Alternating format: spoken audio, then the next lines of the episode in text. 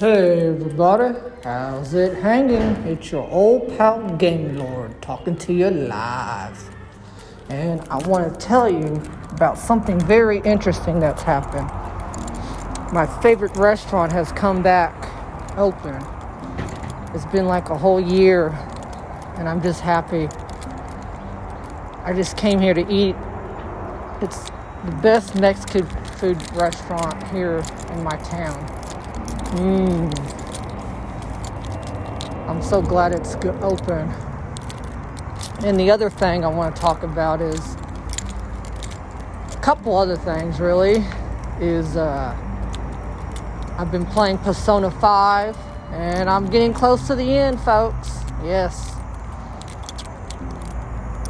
It's, it's getting very interesting. And then also, I've been playing Bravely Default 2 and that game's getting real good now. I'm just happy about it.